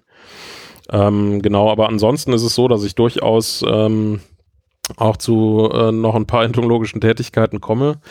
Äh, in den Sommermonaten ist es immer sehr anstrengend, weil ich immer versuche, äh, diese heißen Tage zum Leuchten zu nutzen. Also das heißt, äh, wenn es so richtig äh, schön heiße Nächte sind und wir tagsüber so fast an die 40 Grad hatten, in einigen Bereichen sogar die 40 geknackt hatten bei dieser extremen Hitzewelle, ähm, dann ist das in erster Linie natürlich eine sehr gefährliche Situation und irgendwo auch eine besorgniserregende Situation, wenn man sich betrachtet, ähm, dass diese Dinge äh, zunehmen werden und in den letzten Jahren im Prinzip auch zu einem gewissen Standard geworden sind. Ähm, es ist aber etwas, was als Entomologe sehr spannend ist, weil man dann halt wirklich auch äh, diese äh, Abendstunden, wo dann die ganzen Käfer schwärmen und unterwegs sind, nutzen kann, um diese Käferarten dann mal nachzuweisen. Weil die sind natürlich in den meisten Fällen bei dieser Tageshitze auch überhaupt nicht unterwegs, äh, sondern mhm. Äh, wie mal ein, ähm, ein Franzose zu mir gesagt hat, das war ganz schön, äh, nur Menschen sind so dumm, sich durch die Mittagshitze zu bewegen. Äh, das hat er, hat er mir mal in der Mittagssonne gesagt. das fand ich eigentlich ganz schön und so ist es irgendwo auch. Also also die weichen da auch aus und ähm, da sind das sehr spannende Einblicke, die man da bekommt. Also das heißt, ich versuche dann neben der Arbeit nebenher äh, das dann irgendwie hinzubekommen und solche Abende zu nutzen. Das heißt, ich komme dann wirklich raus und eigentlich das, was mich ja total fasziniert, ist die lokale organismische Vielfalt auch immer mal aufzudecken und nach einzelnen seltenen Arten zu suchen oder neuen Arten fürs Bundesland oder sowas. Das, was halt irgendwie so ein bisschen die Kenntnis und diesen, dieses Riesenpuzzle von Wahrheitsfindung, ne? Also was ist zu welchen Zeitpunkten lebt wo, welche Organismen haben wir hier überhaupt, das versuche ich schon halt nebenher irgendwie zu klären. Und mhm. ähm, da nehme ich mir schon relativ viel äh, Zeit für. Und es ist weniger, als ich mir eigentlich äh, wünschen würde. Aber ich glaube, ganz wichtig ist, den Menschen da klar zu machen, wenn die Passion da ist, äh, guckt auf jeden Fall, wo ihr genau das ausleben könnt, was ihr ausleben möchtet. Und wenn das nicht 100% in dem, äh, in dem Job jetzt gerade klappt, dann müsst ihr das wirklich noch irgendwie freizeitmäßig ausgleichen. Hauptsache, ihr bleibt am Ball. Ja. Äh, du hattest schon darüber gesprochen, dass man da auch äh, häufiger unvergütet arbeiten muss. Ähm, ich finde es immer wichtig, auch so ein bisschen über Geld äh, zu sprechen. Ich meine, man muss sich sein Leben auf die eine oder andere Art finanzieren. Wenn man jetzt, ähm, sage ich mal, eine vergleichbare Stelle an der Uni hat, hat man so eine E13-Stelle häufiger. Das sind so, je nachdem, wie lange man da ist, 50, 60.000 Euro, glaube ich, so der Bereich in etwa. Ähm, Kannst du so ein bisschen ein Gefühl geben, wenn man jetzt als freier Entomologe arbeitet, wie das da finanziell dann aussieht? Ja, im Prinzip gar nicht so sehr anders. Also das heißt, äh, die meisten entomologischen Jobs, die ich jetzt auch so aus dem ähm, Umfeld kenne und dann irgendwie so auch die eigene Tätigkeit, wenn man das so ganz klassisch auf diesen entomologischen äh, Job dann wirklich auch begrenzt, dann sind das eigentlich auch so zwischen 2000 und 4500 ähm, vielleicht 4.800 Euro brutto oder sowas, ähm, wo man das so ähm, einordnen kann. Das heißt, es sind wirklich welche, die dann eher so in der, ja, in der Mitte beziehungsweise oberen Mitte irgendwie gesellschaftlich liegen, aber jetzt nicht besonders enorm gut vergütet werden. Also das heißt, ich glaube, dass das alles sehr idealistische Jobs sind und die wenigsten machen das, glaube ich, weil sie einfach nur einen Job zur Finanzierung suchen, sondern ich glaube, die meisten Menschen sind dann schon sehr interessengebunden da drin. Ja. Ähm, Genau, und bei mir ist es jetzt als Freiberufler auch eine total hohe Herausforderung, weil es das sehr selten gibt. Also es gibt zwar im Prinzip so ein paar freiberufliche Menschen in der Entomologie, die ähm, sind so im Prinzip auf der Planungsebene unterwegs oder Gutachtenebene und sind dann entweder mit einem äh, Planungsbüro, was dann unterschiedliche Umweltgutachten macht, ähm, artenschutzrechtliche Prüfungen für Bauvorhaben, alles Mögliche irgendwie aktiv. Aber das ist ja der Bereich, der mich nicht interessiert. Also das heißt, mhm. das trifft nicht ganz mein Interessensfeld, weil das sind Bereiche, die äh, so sehr praxisorientiert sind. Also das heißt, ähm, die arbeiten unterschiedlichen behördlichen Stellen zu, die arbeiten Firmen zu. Und das, was ich versuche, ist ja die lokale Aufdeckung von Diversität. Und das kriege ich eigentlich nur in Untersuchungs- oder Forschungsprojekten realisiert, wenn die Forschungsprojekte einen allgemeinen zusätzlichen Nutzen für die Gesellschaft so gesehen haben. Und ähm, das ist das, was, was mich dann so fasziniert, weil ich dann in diesen Projekten die Möglichkeit habe, wirklich lokal mal aufzudecken, und so, dass wir heute auch überhaupt erst wissen, dass an einem so einem Punkt im Laufe des Jahres durchaus 2000 oder über 3500 verschiedene Insektenarten leben können. Und das ist ein Kenntnisgewinn, denn der ist so riesig. Ne? Das sind jetzt gerade zehn Jahre, wo wir das erst wissen. Ähm, das sprengt alles, was wir da in der Vergangenheit irgendwie betrachtet haben. Und das finde ich eigentlich so interessant, weil ja, so eine Forschung, egal welcher Bereich das jetzt ist und Entomologie genauso, muss natürlich auch mit der Zeit gehen. Ne? Also wenn sich ja. da ein neuer Kenntnisstand irgendwie ergibt und ich habe einen Kenntnisgewinn, dann kann ich den nicht ignorieren und so tun, als ob es den nicht gibt, sondern die neuen Fragestellungen knüpfen für mich immer ganz klar an aus diesen neuen Punkten so gesehen, ja. die aufgedeckt wurden. Genau, und deswegen also sehr idealistische Arbeit auch bei mir persönlich. Ähm, ich versuche aber beruflich mich da so ein bisschen zu streuen äh, breiter. Also das heißt, äh, wie ich vorhin jetzt schon mal gesagt hatte, das mal so ähm, mit, mit einzelnen Buchprojekten beispielsweise zu machen. Ähm, das sind alles keine Arbeiten, wo man jetzt wirklich viel Geld mit verdient. So, äh, dass ich jetzt ein Sachbuchautor werde mit einem Bestseller-Sachbuch ist gar nicht so super wahrscheinlich. Also das heißt, das sind alles so ähm, Kleinbeträge letztlich, die da nochmal reinkommen die aber vielleicht irgendwie mittel- oder langfristig zu einem Leben führen, dass ich damit irgendwie ganz gut leben kann. Jetzt momentan funktioniert es, aber das, was mir schon wichtig wäre eigentlich als Freiberufler, sind natürlich noch so Absicherungen wie ähm, eine Altersvorsorge oder ähnliches und das mhm. habe ich noch nicht. Und damit kann man im Prinzip auch gar nicht starten. Also das ist so schwierig ähm, das wirklich mit ab, abdecken zu können, sofort zu Beginn. Ähm, ja, und das sind so die Sachen, die ich dann eigentlich sehe. Aber wenn man in der Entomologie arbeitet, hat man, glaube ich, keine Schwierigkeiten und wird auch in Zukunft keine Schwierigkeiten haben. Aber man wird jetzt auch nicht besonders reich dadurch. Aber das ist dann ja. immer der Anspruch, wie viel Geld braucht man zur persönlichen Zufriedenheit oder so. Und ich brauche da jetzt nicht so super viel Geld. Also das ja. heißt, die meisten Sachen, die ich da irgendwie habe, sind Literatur, irgendwie was am teuersten ist und dann, wenn man ein paar Sachen unternimmt, aber ansonsten, genau. Und ähm, wenn man Fuß fassen möchte in der Entomologie, äh, wie könnte da ein Start aussehen? Sollte man sich jetzt ein Buch nehmen, Bestimmungsschlüssel damit rausgehen und äh, anfangen, Tiere zu bestimmen? Oder wie, wie kann das funktionieren? Genau, also im Prinzip wirklich erstmal genau so, ähm, wobei man gar nicht mehr zwingend auf unterschiedliche Bücher auch angewiesen ist. Also es gibt so viele Online-Angebote, dass man auch sehr gut mit den Online-Angeboten eigentlich so ein bisschen arbeiten kann. Mhm. Kannst du da ein konkretes nennen? Ja, äh, eigentlich kaum, weil man dann schon wissen muss, welche, welche Gruppe im Prinzip die interessante ist. Also es gibt, gibt relativ viele ähm, viele Insektengruppen und diese Online-Angebote sind meistens sehr begrenzt auf, auf einzelne ähm, einzelne Dinge. Aber wenn man zum Beispiel jetzt einfach damit anfängt, dass man auf Social Media, äh, also erstmal in unterschiedlichen Social Media Anbietern, wo man aktiv ist, ähm, den Personen einfach folgt und die unterstützt irgendwie, dann bekommt man da schon mal größere Einblicke. Mittlerweile ist es auch so, dass in der Entomologie ähm, auch einige Accounts da bei Instagram zum Beispiel vorhanden sind das war vor ein paar Jahren einfach noch nicht so. Also als ich da angefangen hatte und hatte da auch irgendwie so diesen Wissenscontent in dieser Form irgendwie dargelegt, da war ich da am Anfang relativ alleine mit. Ähm, und mittlerweile sind da sogar einige Bereiche hinzugekommen. Das finde ich schon recht faszinierend. Äh, dann gibt es natürlich unterschiedliche ähm, Angebote von äh, behördlicher Seite. Also es gibt beispielsweise irgendwie ähm, die Gesamtartenlisten und Rotenlisten irgendwie vom Bundesamt für Naturschutz oder dem Rote Liste Zentrum jetzt ganz aktuell.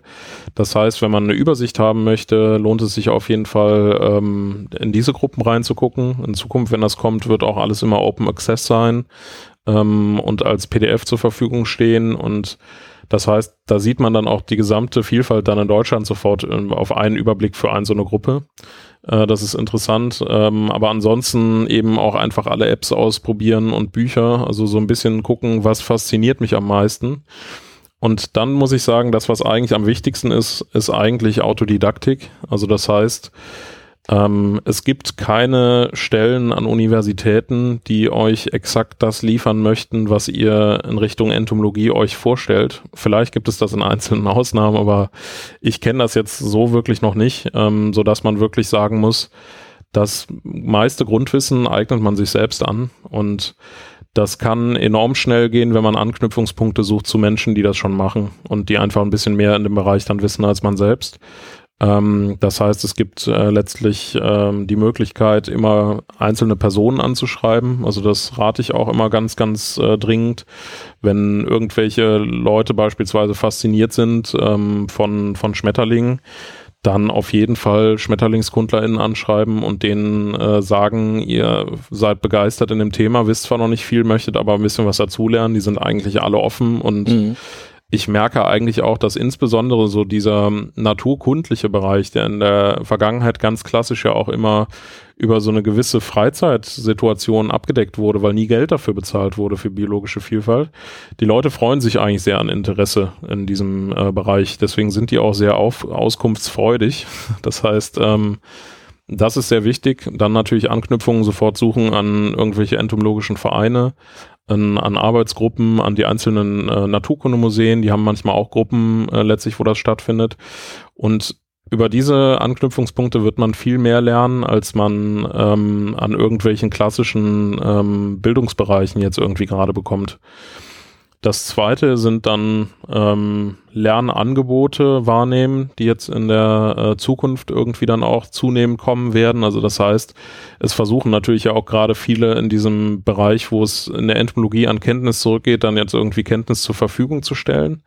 Ähm, die Nabu Naturgucker Akademie macht das zum Beispiel irgendwie mit so einzelnen Kursangeboten. Da bin ich jetzt gerade auch bei so einem Käferkurs äh, von der Bearbeitung dran, was dann ein kostenloses Bildungsangebot ist, wo man auch die Möglichkeit hat, einfach nochmal ein bisschen Wissen zu bekommen und reinzuschnuppern. Ähm, Genau, und da wird es dann auch Schmetterlinge geben, ähm, Käfer, irgendwie einzelne unterschiedliche Gruppen. Und wenn man Fuß fassen möchte, dann ist eigentlich ganz wichtig, die Leute fragen, welche Bereiche noch nicht abgedeckt sind.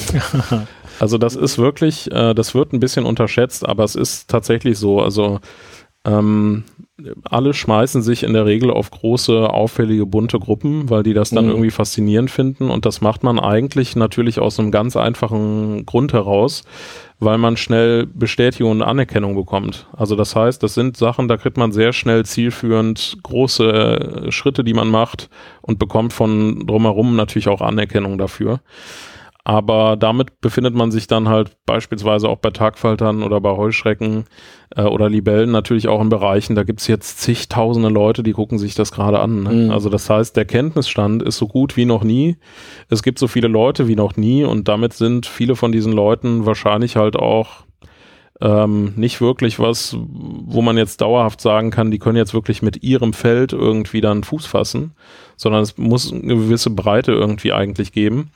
Während bei Personen, die sich dann auf Bereiche schmeißen, die sich niemand ansieht, die sind sofort in der Community hochgejubelt und kriegen ja. halt letztlich da auch sofort von überall äh, Material und Kontakte zu, weil das natürlich etwas ist, was äh, dann schon lange keiner gemacht hat. Also das heißt, wenn man jetzt irgendwie mal so ein Beispiel nimmt, irgendwie, wir haben die größte Diversität, die nicht aufgedeckt ist, äh, das sind unterschiedliche Wespen- und Fliegenfamilien. Ähm, äh, und, und, Mücken genauso. Also das heißt, wir haben eigentlich bei den äh, Hymenoptera und Diptera, die beiden Ordnungen bei den Insekten, das sind so die äh, wo es auch die größten Kenntnisdefizite gibt. Und da gibt es so spannende Gruppen, die meistens halt einfach eine kleinere Körpergröße haben. Wenn man vorm Binokular sitzt, also vor irgendeiner Stereolupe, äh, kleiner Hinweis, ist die Körpergröße egal, weil darunter ist alles riesig. ähm, genau, und äh, wer sich solche Bereiche anguckt, der ähm, ist relativ schnell auch in einem äh, Kreis von Expertise, wo es einfach kaum andere Menschen oder niemanden anderen anderes gibt.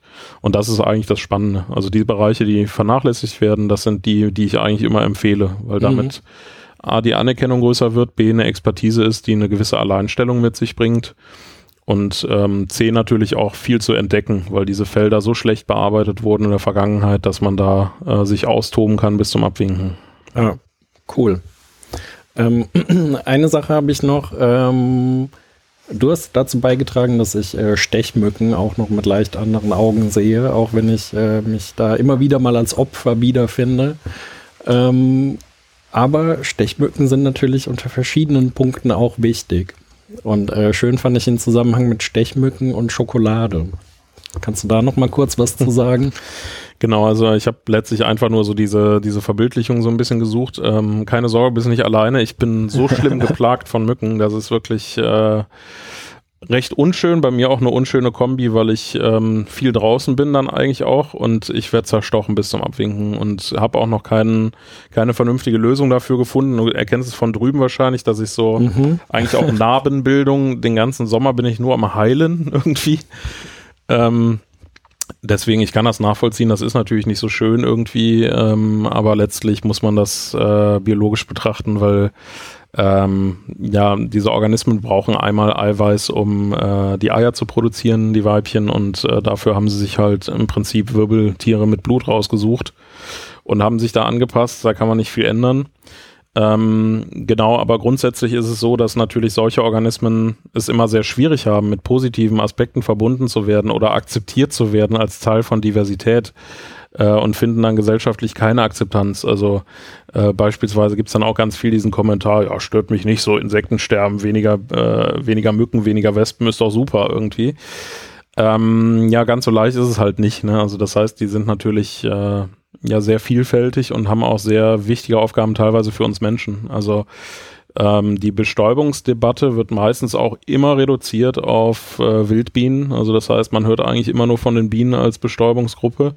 Und das ist bei uns auch wiederum mal eine relativ kleine Bestäubungsgruppe, ähm, die eigentlich nur so einen Fokus bekommt, weil sie groß und auffällig sind und eine gewisse Wirtschaftsleistung in der Landwirtschaft mit sich bringen. Aber ein enorm großer Teil an Bestäubungen, der findet bei uns auch durch Mücken statt, durch ganz unterschiedliche Mückenarten. Und es gibt ein Beispiel von einer Pflanze, die wir letztlich alle sehr viel nutzen, ohne es direkt als Pflanze zu sehen. Und das ist eigentlich Kakao. Also das heißt ähm, Schokolade, Kakaobutter in Kosmetika. Ähm, also es ist eine Vielfalt eigentlich, die da abgedeckt wird. Und die Kakaopflanze wird von der kleinen Kakaomücke bestäubt und nur von dieser. Also das heißt, ähm, wir haben da eigentlich eine Mückenart vorliegen, die sorgt dafür, dass wir Schokolade haben. Und wenn das Ganze künstlich ersetzt werden müsste, dann hat man schon ausgerechnet, dass das Ganze überhaupt nicht diesen Bedarf decken kann, in gar keiner Weise. Das heißt, dann ist es ein absolutes Luxusgut und Schokolade wird dann sehr selten und auch die Kosmetikprodukte werden dann enorm selten. Ähm, deswegen ist das tatsächlich was, wo man auch sagen kann, ohne Mücken keine Schokolade. Und ja. äh, wollen wir das wirklich? Und genau.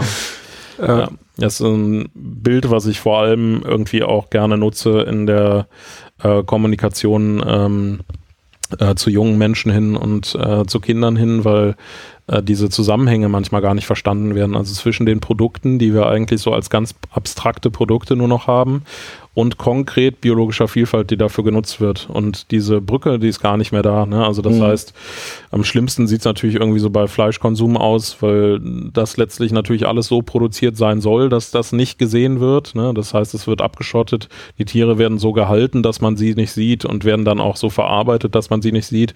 Und wir haben dann fertig äh, steril verpackte Produkte im Idealfall irgendwie, sodass man sich damit nicht auseinandersetzen muss. Aber das trifft natürlich eigentlich auf fast alles äh, in unserem Lebensmittelbereich zu. Ne? Das ist alles biologische Vielfalt, was wir da benötigen.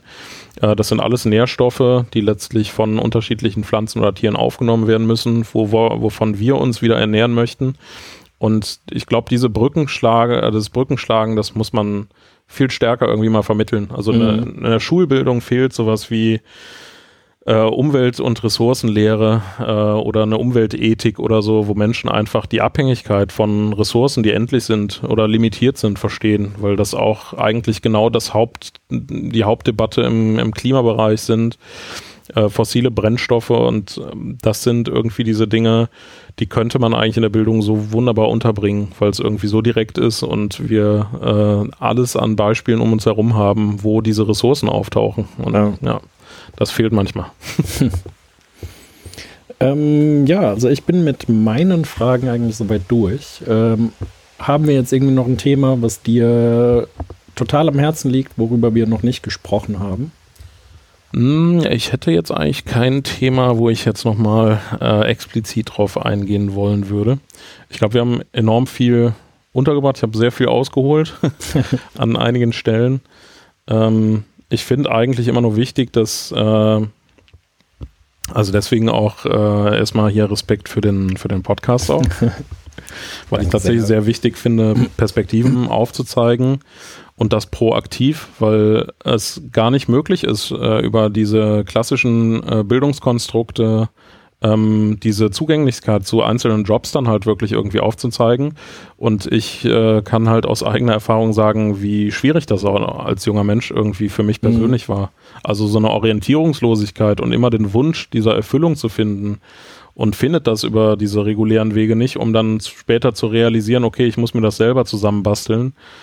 Das hätte viel einfacher sein können, wenn mir Personen das unterwegs aufgezeigt hätten ähm, oder auch diese einzelnen Punkte, worauf ich achten kann.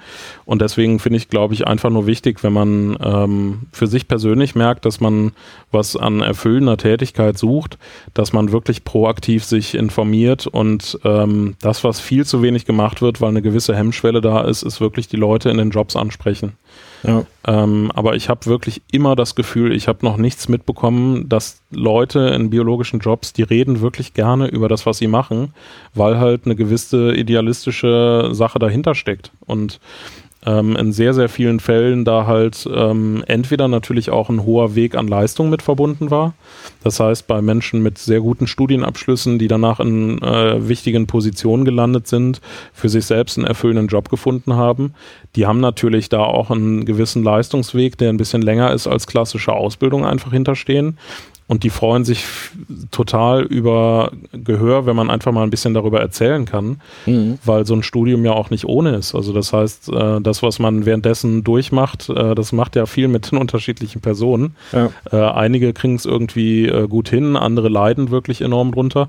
Und ich finde eigentlich sehr wichtig, dass man insbesondere in der Biologie so ein bisschen offener über diese Jobs spricht. Und ja wir befinden uns gerade, glaube ich, an einem sehr, sehr guten Zeitpunkt für junge Menschen in der Biologie, weil in der Vergangenheit und auch heute, es wird ja immer noch kommuniziert, äh, ihr werdet nichts werden, ja. äh, ihr fahrt danach sowieso nur Taxi oder sonst was. Äh, das ist auch einfach nicht mehr äh, zeitgemäß. Also Menschen, die sowas kommunizieren, müssen übrigens auch angeprangert werden. Da würde ich ja offiziell äh, sogar zu, ähm, zu ausrufen, dass äh, wenn ihr sowas mitbekommt, beispielsweise auch im Rahmen eines Biologiestudiums, ähm, auf jeden Fall Vertrauenspersonen aufsuchen und das auch anmerken, weil das hat in meinen Augen nichts in der Lehre zu suchen. Und äh, ich habe das selbst auch mitbekommen und ähm, finde das ein Unding. Also ich verstehe überhaupt nicht, wie das sein kann und vor allem, dass man sich da über junge Menschen mit, ähm, mit Idealen stellt und äh, versucht, die irgendwie zu desillusionieren, ist sich manchmal, glaube ich, gar nicht bewusst, was das für Auswirkungen hat, solche demotivierenden ja. Sachen zu hören. Und äh, weshalb das momentan so günstig ist, dieser Zeitpunkt, ähm, das wird eigentlich klar, wenn man sich mal anguckt, wann, wenn man sich jetzt organismische Vielfalt auch betrachtet, ähm, zum einen, wie die gesellschaftliche Wahrnehmung ist. Also das heißt, wir, wir haben gerade eine unglaubliche Zunahme von biologischer Vielfalt, von der Bedeutung von biologischer Vielfalt und in der Zukunft werden zunehmend Gelder äh, da rein investiert werden. Heute wird so viel Geld investiert jedes Jahr wie noch nie zuvor. Also das heißt, wir haben da einfach eine, eine steigende Situation. Dann sind die ganzen Behörden alle so grob in den 70er, 80er Jahren gegründet worden. Das heißt, alle Umweltbehörden, alle ähm, Instanzen letztlich, die Ministerien und sowas, die sich mit diesen Inhalten auseinandersetzen, setzen sich grob seit diesem Zeitpunkt damit auseinander. Und wenn man das kurz in Jahrzehnten aufrechnet, dann sind das all die Leute, die jetzt in Rente gehen. Mhm. Also das heißt, es findet jetzt einfach der Generationswechsel statt. Das heißt, die Menschen, die in den nächsten Jahren da sind, besetzen diese Stellen, die in der Regel sehr lange besetzt sind, wieder. Ja. Das heißt, man hat äh, eigentlich eine Situation, die überhaupt nicht zulässt, ähm, zu sagen, sagen, dass das äh, nicht interessant wäre. Und ich glaube, diese Grundentwicklung, dass wir ähm, gerade wegkommen von dieser rein starken körperlichen Arbeit in so vielen Fällen, die so ähm, im Industrie, also industriellen Wachstum so wichtig war und so viel Bedeutung für Gesellschaften gehabt hat, weil äh, Firmen so wichtig waren, so unwichtiger werden sie gerade in vielen Bereichen. Also ja. das heißt, ähm, Wirtschaftswachstum ist halt nicht ewig möglich in einigen Bereichen und das realisieren, glaube ich, in den nächsten Jahren auch noch einige Firmen, ähm, so wie es jetzt auch andere äh, realisiert haben in der Vergangenheit.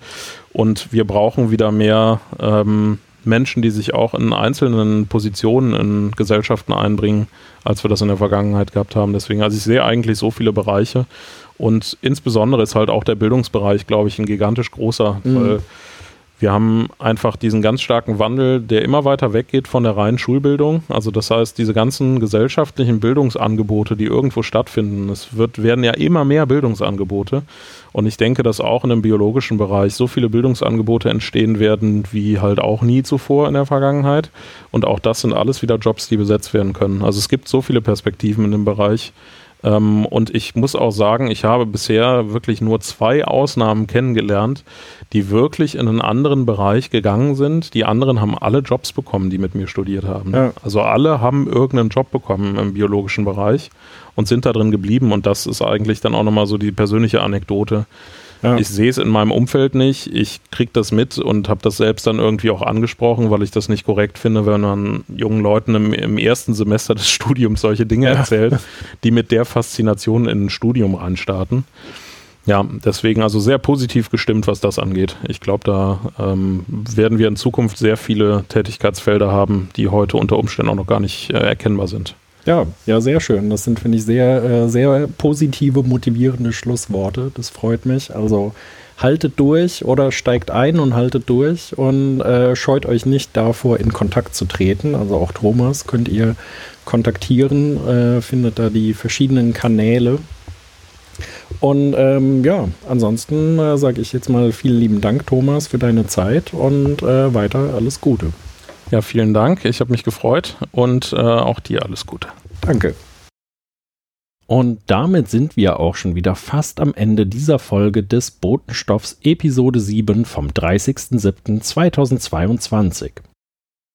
Mir hat das Gespräch mit Thomas wieder sehr viel Spaß gemacht und ich hätte mich noch stundenlang mit ihm unterhalten können. Tatsächlich hat er mich nach dem Gespräch noch einmal durch die entomologische Sammlung geführt und ich habe ihm dabei noch ein Mikrofon unter die Nase gehalten. Lasst mich doch bitte kurz wissen, ob ihr Interesse hättet reinzuhören und ob ich es als Sonderfolge nochmal veröffentlichen soll.